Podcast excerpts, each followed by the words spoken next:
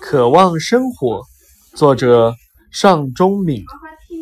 也许人和人应该在一起。很多年了，我住在一座山上，我的周围除了树还是树。我出没于丛林之间，种下麦子和花。我侧耳倾听它们生长的声音。若是冬天来了，我就给我的屋顶多加一些草。我每天都过着相同的日子。我早出晚归，站在山上，就像一根草。我不说话，我忘记人的语言。已有多年，风敲过我的门，我还没有动身，它自己就进来了。这足以使我感动。我不由得想起远方城市的人们。趁天色大亮，我收拾行装，准备下山。